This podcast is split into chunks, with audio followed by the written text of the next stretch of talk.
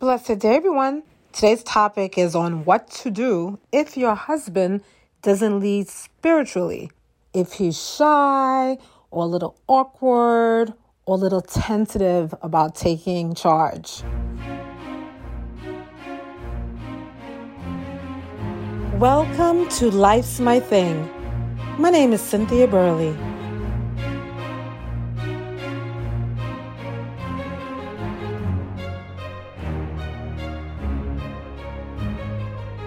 We're going to do this real quick. I have eight steps for you today. The first one, of course, is to pray to God.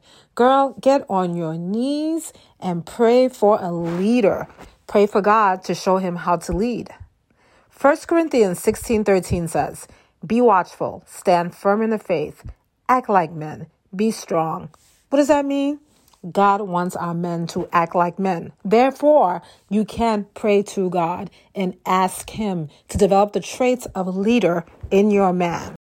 St. Ignatius of Loyola also says, God gives each one of us sufficient grace ever to know His holy will and to do it fully.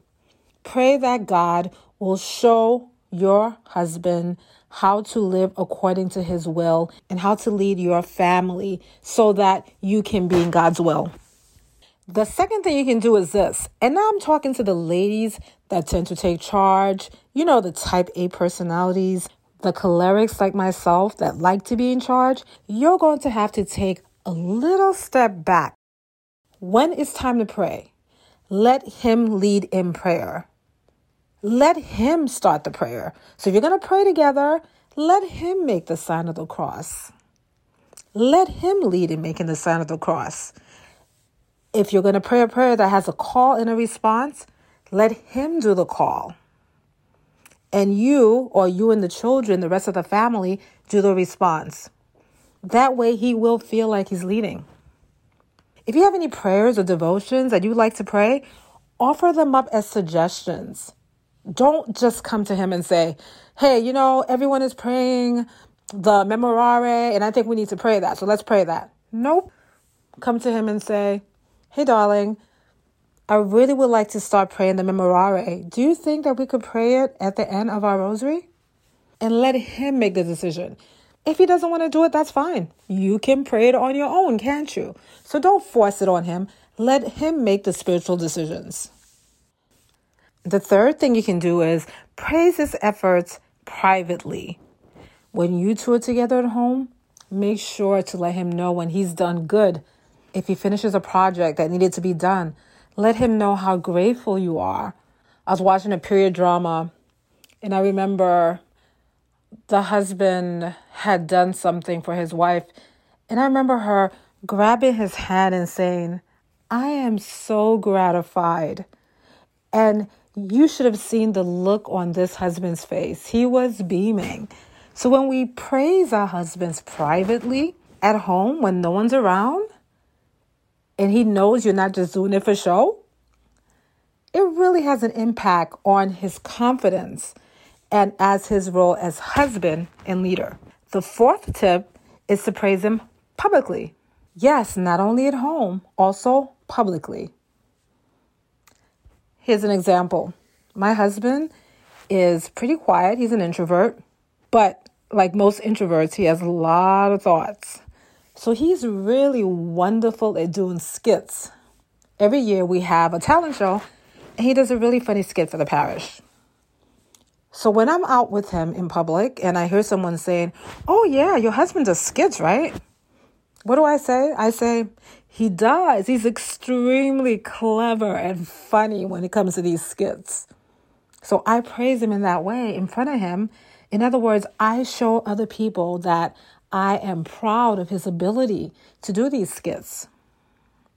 It's extremely important that you bolster your husband's confidence in different ways because that also affects his spiritual leadership. Fifth tip don't compare your husband to others. Needless to say, don't compare him to others out loud. Don't say, Your brother helps his wife with the chores and you don't help me. We've all done it at some point. I know I have. I've compared, but it's not a good thing. It's actually very, very destructive. In fact, it's even destructive when you do the comparison in your head. You don't even have to say it out loud. If you do it in your head, it affects the way that you perceive your husband. And in some ways, it lessens the respect that you have for your husband, which in turns affects his ability to lead. In 2015, there was a study done in Personality and Social Psychology Bulletin, and this is what they found. I'm quoting from the study.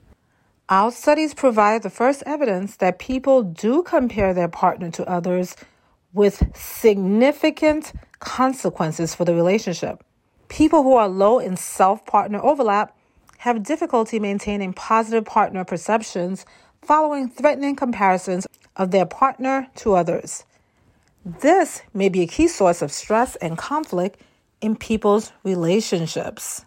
Let me translate that people who don't see themselves as a unit with their husband, wife. Remember, God said we become one flesh, so we're one. If you don't see yourself as a unit, you're more likely to make these comparisons in your head.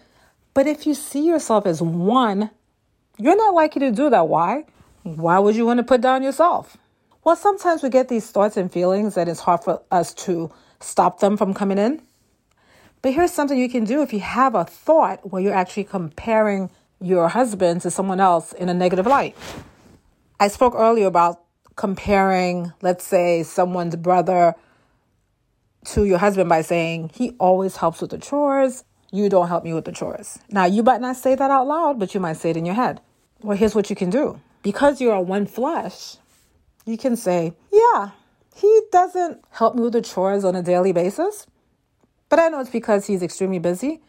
However, when he does clean, even if it's once a month, he does such a thorough job that it's worth it. I never get a chance to clean that thoroughly. I tend to clean superficially. I love when my husband cleans. See the difference? So now you switch that comparison in your mind, you reframe it so that you're not putting your husband in a negative light. So to sum it up, you can totally devastate your husband's ability to lead by making these comparisons out loud, but also if you make them in your head, you can also adversely affect the relationship. Hi there, this is Cynthia Burley. Please subscribe to Life's My Thing with Cynthia Burley on iTunes, Stitcher, Spotify, and Google. If you listen to this on iTunes and you love this podcast, we would be so ecstatic if you would leave us a five star review. Leaving us five star reviews help us to reach more people. Thank you so much, and God bless. The next tip is to encourage your husband to look at Catholic websites or read Catholic books that encourage masculinity and leadership. Of course, you don't want to come to him and say, oh, honey, I think you need help with leading, so why don't you read this book? That's not going to go down very well, right? you want to tell him, for example, hey, I found this website. It's so good. I love the tips on here. Look, take a look at it. One website I can recommend is the Catholic Gentleman. I find this stuff to be top notch. They really help to bolster masculinity. They have a lot of Catholic saint quotes. It's all Catholic based, and I think it's wonderful. So if you have a husband who you need to encourage to lead, definitely tell him about this wonderful website that you found. Another way you can help your husband in his leadership is by being extremely feminine. Let me tell you something masculine men like feminine women. So, if you're feminine, you will inspire masculinity. If you're constantly wearing skirts and dresses, guess what? It emphasizes a contrast because men wear pants, Women wear skirts and dresses. Yes, women wear pants too these days. But generally, men don't wear skirts and dresses. Don't tell me about kilts. I'm not talking about kilts. But generally, men don't wear skirts and dresses. That means that skirts and dresses are proper to women.